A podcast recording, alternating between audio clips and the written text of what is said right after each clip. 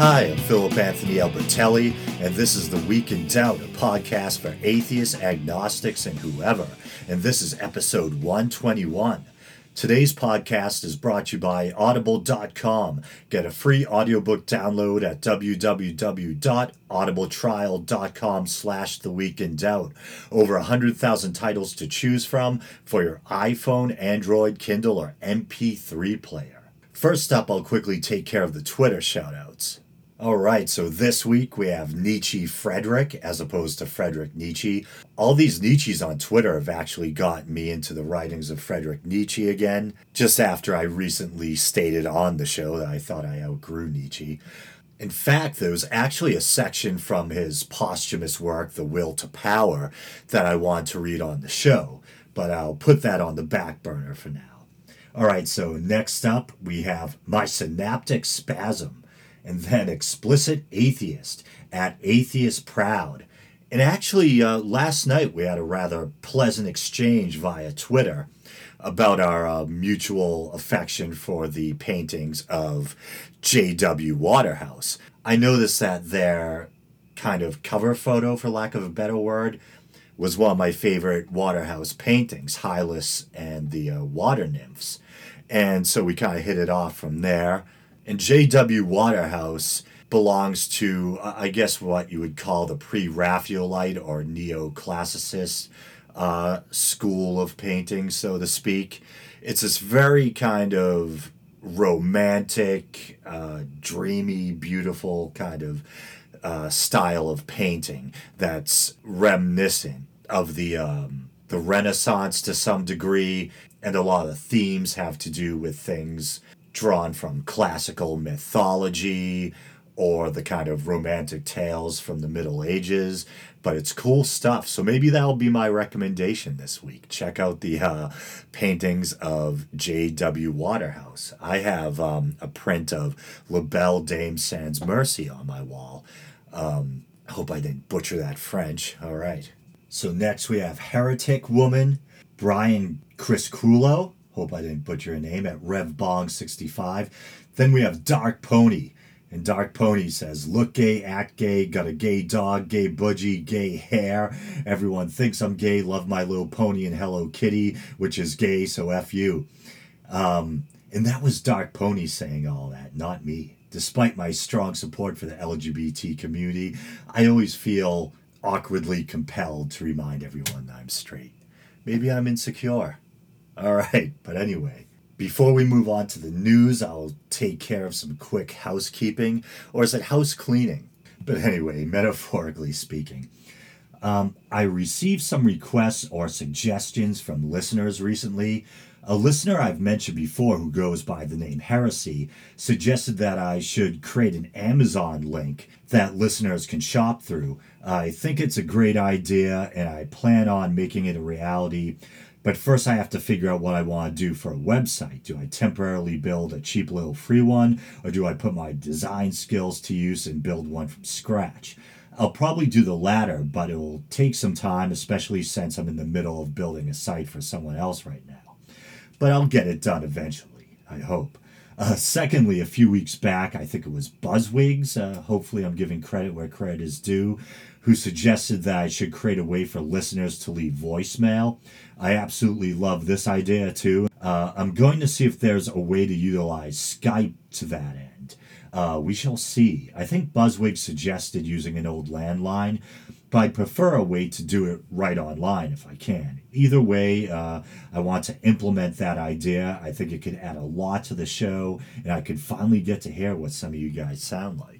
And also, I'd like to apologize for some sloppy editing that you may or may not have noticed lately. Uh, sometimes I listen back to the show through an external speaker and everything sounds pretty good. Then I listen back later through earbuds after the show's already been uploaded and realize there's some really glaring examples of shoddy editing. So it's only taken me about 120 episodes in to come to a realization, but I think I should probably listen back through headphones from now on uh, before I upload the show. All right, so that takes care of the metaphorical uh, house cleaning uh, or keeping. And um, Actually, no, no news stories yet. I actually have uh, a harrowing Twitter uh, experience to recount. So, I recently had a very minor negative experience on Twitter. It wasn't a big deal, but it kind of rubbed me the wrong way. I won't name the person, but I saw that a fellow atheist or skeptical podcaster had posted a tweet asking for ideas for a segment having to do with counter apologetics. I noticed no one else had replied yet, so I thought I'd be friendly and half jokingly replied that if all else fails, you can always discuss how they start out with a need to believe, then work their way back. And what I meant by that is that Christian apologists often seem to start out with the assertion that God is real and then go backwards trying to force square pegs into round holes, etc., in an attempt to uh, prove God's existence. So this fellow podcaster replied back um, this is basically verbatim. Dare I say that atheists are equally guilty of that same epistemic crime? Well, I would say no, generally speaking, we're not. But before I get into that, I should say it kind of offended me in a couple of ways. On the one hand, with my tweet, I was trying to reach out to a fellow podcaster and skeptic in kind of a spirit of solidarity. And I'm thinking, really, that's how you reply with a challenge or an admonition? Um, I mean, I do think if you intellectually disagree with someone, you shouldn't lie just to placate the other person, or you shouldn't suppress your opinion. But I'm the type of person who believes that there's always a kinder, gentler way to couch the truth. I know that I'm probably making much ado about nothing. But I replied back that there was a time when I really wanted to believe, but my reason led me elsewhere. And I conceded that he had a point in the sense that we should be on guard against being too biased and I think he does have a point in that sense. I think anyone can become kind of too complacent or too invested in their worldview. And without even fully realizing it, perhaps, we can sometimes adopt a kind of my team versus your team mentality, where the search for the truth can become secondary to a desire to score points against the other side. And I think that that is something we have to be aware of and guard against. Where I strongly disagree, though, is with his assertion that atheists are equally guilty of that, what he called an epistemic crime. Epistemology is basically the philosophical study of knowledge, the nature of knowledge, how we know what we know, etc. But I think his claim that both sides are equally guilty is erroneous. Uh, like I said, even atheists can be susceptible to a kind of my side versus your side mentality, or they can become so attached or emotionally invested in their worldview that they lose perspective. But that being said, I think that generally speaking, atheists and skeptics tend to be more inclined to objectively weigh the empirical evidence, a trait which probably leads many of us to be skeptics and atheists in the first place. But on the other hand, I do believe that Christian apologists, even ones I respect, do tend to start out with the assertion that there is a God, and it's an assertion that they seem to want to defend tooth and claw. And I'm sure that the fact that they're Christian plays no small part. They've been scholastically trained to defend the faith, to resort to all sorts of intellectual gymnastics and backflips uh, when necessary in order to try to defend their core premise that a supernatural creator God exists. And some of their efforts smack to me of intellectual dishonesty. Although, like I said, there are some that I respect and many who are undeniably deeply learned and intellectual individuals. Uh, and once again, to reiterate, playing devil's advocate, you could argue that atheists start from the premise that there is no God and then work their way backwards to try to prove it. But I still think that atheists and skeptics tend to come to their worldview and their conclusions based on reason, a desire for factual truth, and empirical evidence, or lack thereof. But anyway, now that I'm done ranting, hopefully it was at least uh, a thoughtful rant, uh, let's do some news stories. First up is a story involving a pastor spewing some really absurd yet nevertheless disturbing anti gay rhetoric. His name is Michael V. Williams, and he seems to believe that although Christians, in his opinion, have been becoming increasingly more and more tolerant of gays, gays, on the other hand, have been becoming more intolerant of Christians, according to him. Strange since I'm sure that there's many gay Christians out there, although I'm sure many LGBT people do take issue with the anti gay views of Christian fundamentalists, and uh, I definitely don't blame them for that. I uh, find those views uh, offensive as well. But anyway, what's his proposed solution for this perceived intolerance? Well, he's suggesting an amendment that would punish homosexuality with 10 years hard labor in prison. Absurd yet still scary because you never know who's going to take this kind of stuff seriously, and unfortunately, bigoted ideas and policies can sometimes gain political momentum. But I'll uh, play a clip so you can hear him in his own words. During the last 40 to 50 years, Christians have been increasingly tolerant of homosexuals.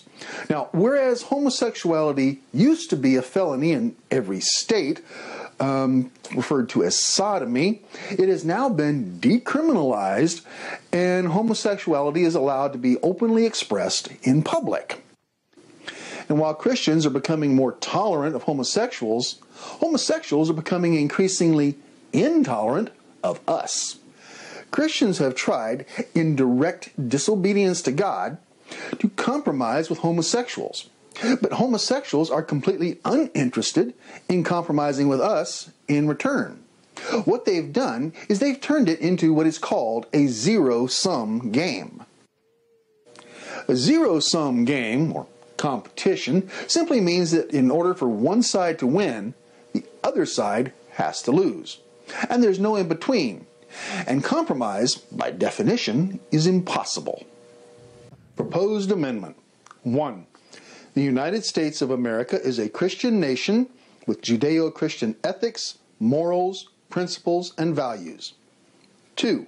The practice of homosexuality in the United States of America and in all its territories and possessions, and in all its states, counties, and cities, shall be a felony, punishable by 10 years in prison at hard labor. 3.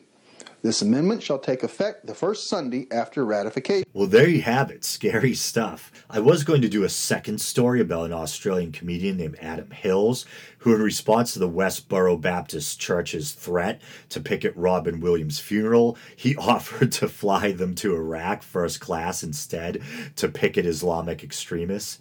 Um, but I, I, just think that's a brilliant point. Here's the Westboro Baptist Church never missing an opportunity to dance on someone else's grave, whether it's Robin Williams, um, a gay teen, or a fallen soldier. And I think he makes a good point. You guys sure can be bullies when you're in the land of the free, um, where you have the right to protest. But why don't you put your money where your mouth is and go picket um, Islamic extremists? uh, but I don't see that happening anytime soon. But good on Adam Hills for that. Okay. So, with that being said, I'll call this episode a wrap. Uh, you guys probably know the drill. You can like the show on Facebook, uh, follow the show on Twitter, listen to the show on Stitcher, subscribe to the show through iTunes or Podbean. Uh, if you feel generous, you can donate as little as 99 cents using the PayPal widget on the official Podbean page, the Week in Doubt Podbean page, that is. And you can also help support the show through patreon.com. Just go to patreon.com and do a search for Phil Albertelli, and the Week in Doubt page should come up. And uh, what am I forgetting? Oh, yeah, you can check out the YouTube channel as well. I recently uploaded a video version of that failed uh, end times prediction episode. I believe that was episode 120. That was last week. All right, so as always, thanks for listening.